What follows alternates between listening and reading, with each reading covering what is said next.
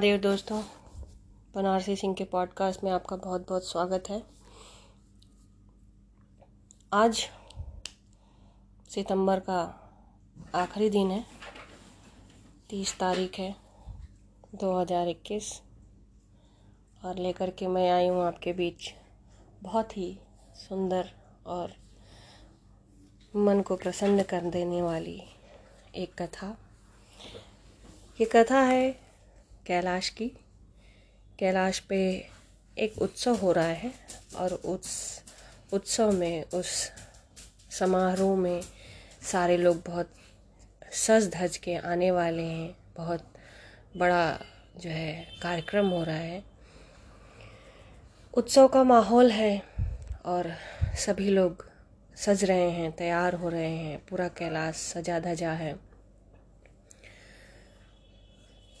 तो कैलाशपति भी इस उत्सव के लिए बड़े उत्साह में हैं और अपने आसन पे बैठे हैं।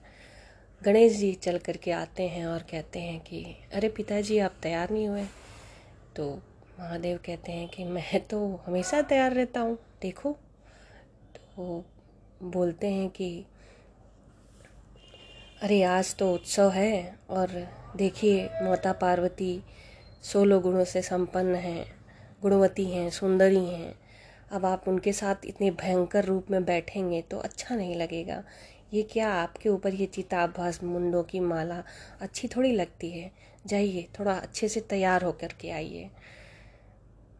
महादेव गणेश जी को देखते हैं और कहते हैं, ठीक है। चले जाते हैं, मानसरोवर जाते हैं, स्नान करके तैयार होकर के आते हैं। मुंडों की माला उतार दी होती है सर को उतार दिया होता है और बाल संवार कर अच्छे से और उसके बाद जो है वस्त्रों को धारण करके वो आते हैं कैलाश पर। जब वो कैलाश की पर आते हैं और कैलाश पर आकर के वो उस स्थान पर प्रवेश करते हैं जहाँ पर यह उत्सव का आयोजन हो रहा है, वहाँ पे सारे देवी देवता गण गंधर्व, शिवगण, भूत प्रेत सभी मौजूद हैं और सभी एक दिव्य पुरुष को आते हुए देखते हैं, जिसकी जो माया है, जिसका जो रूप है, उसके सामने करोड़ों कामदेव जो हैं, वो फीके पड़ जाते हैं। जिन, जिनके स्वरूप और सुंदरता को देख करके ये कहा जाता है कि श्री हरि विष्णु का जो रूप है और उनका जो सर्वश्रेष्ठ मोहिनी रूप है, उसकी सुंदरता भी धीमी पड़ जाती है, मध्यम पड़ जाती है। एक ऐसा पुरुष सामने से आता हुआ दिखता है। कौन है ये? ये महादेव हैं, जो जिनके सामने करुण कामदेव भी, जिनका रूप जो है, वो ढलता हुआ प्रतीत होता है। सारे देवी देवता, गण गंधर्व, सभी लोग, पूरी सृष्टि उनको अपलक देख रही होती है। अब गणेश जी को अपनी भूल का एहसास होता है और वो पिता के पास जाते हैं और उनसे हाथ जोड़कर अपनी बात के लिए क्षमा मांगते हैं और उनसे प्रार्थना करते हैं कि पिताजी, कृपा करके आप अपने पूर्व स्वरूप में आ जाइए, क्योंकि ये जो स्वरूप है, ये इस सृष्टि और इस संपूर्ण ब्रह्मांड के सहन योग्य नहीं है। अतः आप अपने जगत पिता रूप में आ जाइए, आप अपने शिव रूप में आ जाइए वही सबसे अच्छा रूप है। और मुझे मेरे शब्दों के लिए और मेरी बातों के लिए मुझे क्षमा करिएगा। ये अनुरोध सुनकर महादेव मुस्कुराते हैं और बोलते हैं, अरे, अभी तो तुमने कुछ समय पहले कहा कि मुंडमाला और भस्म का जो स्वरूप है, वो तुम्हें पसंद नहीं है।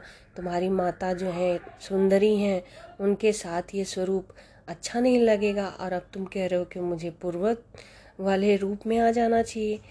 तो गणेश जी सर झुका लेते हैं और कुछ नहीं कहते हैं। ये घटना महादेव के साथ इससे पूर्व भी घटित हुई थी। इसको वेदों में ऐसे वर्णित किया गया है कि जो पिता होते हैं, वो कठोर होते हैं, वो वो अपने शारीरिक काया पे ध्यान नहीं देते वह नियमों, अनुशासन के प्रिय होते हैं, वो सब कुछ सबकी ज़िम्मेदारी लेकर के चलते हैं, इसलिए वो रौद्र दिखते हैं, वो भयंकर दिखते हैं, और जो माता होती हैं, वो करुणा की देवी होती हैं, वो सौम्य होती हैं, वो सरल होती हैं, वो मित्र होती हैं, वो जो है माता जो होती है, उसका स्वरूप जो है सुंदर होता है, वो अन्नपूर्णा होती है, वो लक्ष्मी स्वरूपा होती है। तो वो जो है एक जो शांति प्रदान करने वाली हसमुख होती है, सुंदर होती है, एक ममत्व होता है उसमें। और जो पिता होते हैं, वो कठोर होते हैं, वो निष्ठुर होते हैं, अनुशासन से जीवन यापन करते हैं, सबकी ज़िम्मेदारी उठाते हैं। जो है, बाहर जाते हैं, दुनिया से अपने परिवार और अपने बच्चों की सुरक्षा के लिए, उनके अच्छे भविष्य के लिए बहुत से संघर्ष करते हैं। तो ये जो स्वरूप है, वो अव्यवस्थित रहते हैं, वो वस्त्रों पे ध्यान नहीं देते, सरल रहते हैं। तो इस रूप से एक, उनकी तुलना की गई है। इसके अतिरिक्त अगर मैं मैं इस इस घटना की व्याख्या करूँ तो ऐसा ही एक बार और हुआ था बहुत समय पहले जब महादेव पर्वतराज हिमावन के घर माता पार्वती से विवाह के लिए गए थे। तब उनकी माता, यानी पार्वती जी की माता जो मैना देवी थी, वो महादेव के इस भूतनाथ स्वरूप को देख करके मूर्छित हो गई थी और बाद में फिर उन्होंने शादी से, विवाह करने से मना कर दिया था कि मैं एक अघोरी से अपने पुत्री का विवाह नहीं करूँगी। वो तो कितने भयंकर हैं और जमाता ऐसा थोड़े होता है, इस तरह की बातें उन्होंने की थी। तो फिर जो है, श्री हरि विष्णु ने और सभी देवताओं ने उनको मनाया। पर वो माने सिर्फ़ पार्वती जी की बात पर, जब उन्होंने उनको समझाया कि मैं एक सांसारिक स्त्री हूँ तो आप मेरा वर्ण करने आए हैं तो आपको सांसारिक रूप में कुछ समय के लिए आना होगा, ताकि जो मेरे परिवारजन हैं, मेरी माता हैं, वो सभी आपको सहज स्वीकार कर सकें। वो आपके इस स्वरूप को एक्सेप्ट नहीं कर सकते हैं। उनके लिए दिखावा, उनके लिए सुंदरता, उनके लिए आडंबर महत्वपूर्ण है, क्योंकि वो संसार में हैं और जो संसार से अलग हैं, जो संसार में होकर भी, सभी पूरे कण कण में होकर भी संसार जिसमें है उसको वो नहीं देख सकते, उसको नहीं समझ सकते। तो इसलिए आप कृपा करके अपने सांसारिक रूप में आइए, तब हमारा विवाह संभव होगा। और मुझे लगता है कि आप ऐसा अवश्य करेंगे।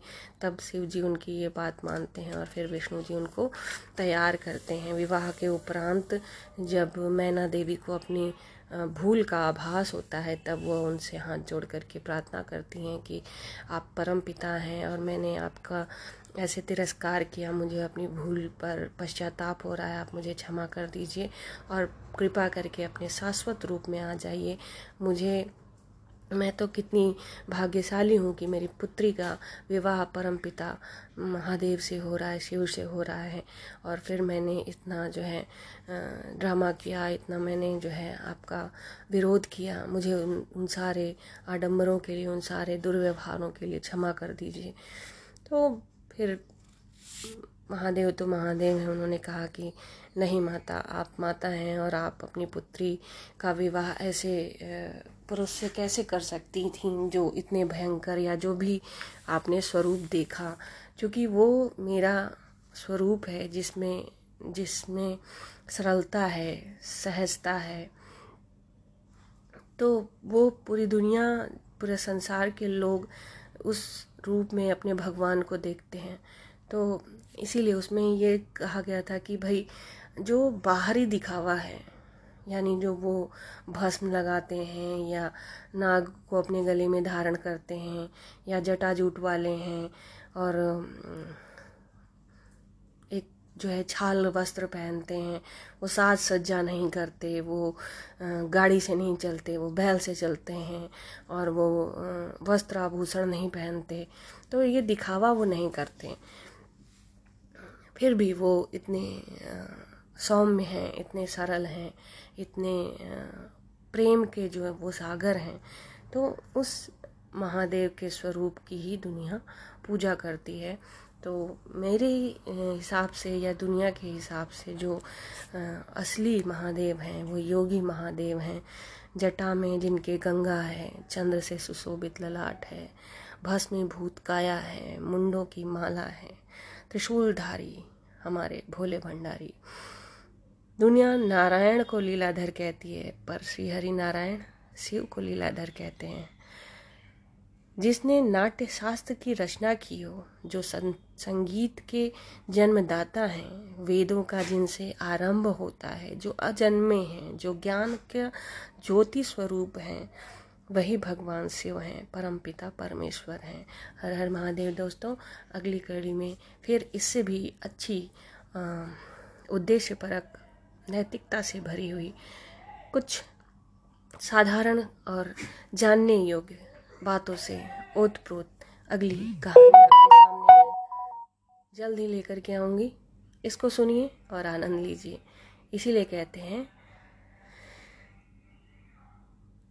सिंपल लिविंग हाई थिंकिंग कि विचार आपके जो है ना, वो एकदम उन्मुक्त, एकदम भव्य, उच्च होने चाहिए। और आपकी जो रहन सहन है, आपका जो व्यवहार है, वो एकदम सरल होना चाहिए। यही तो महादेव है। तो ये हमारे जीवन में, प्रत्येक क्षण में वास करते हैं। हर हर महादेव बोलते रहिए और नए कहानी के लिए तैयार रहिए। फिर मिलेंगे जल्दी ही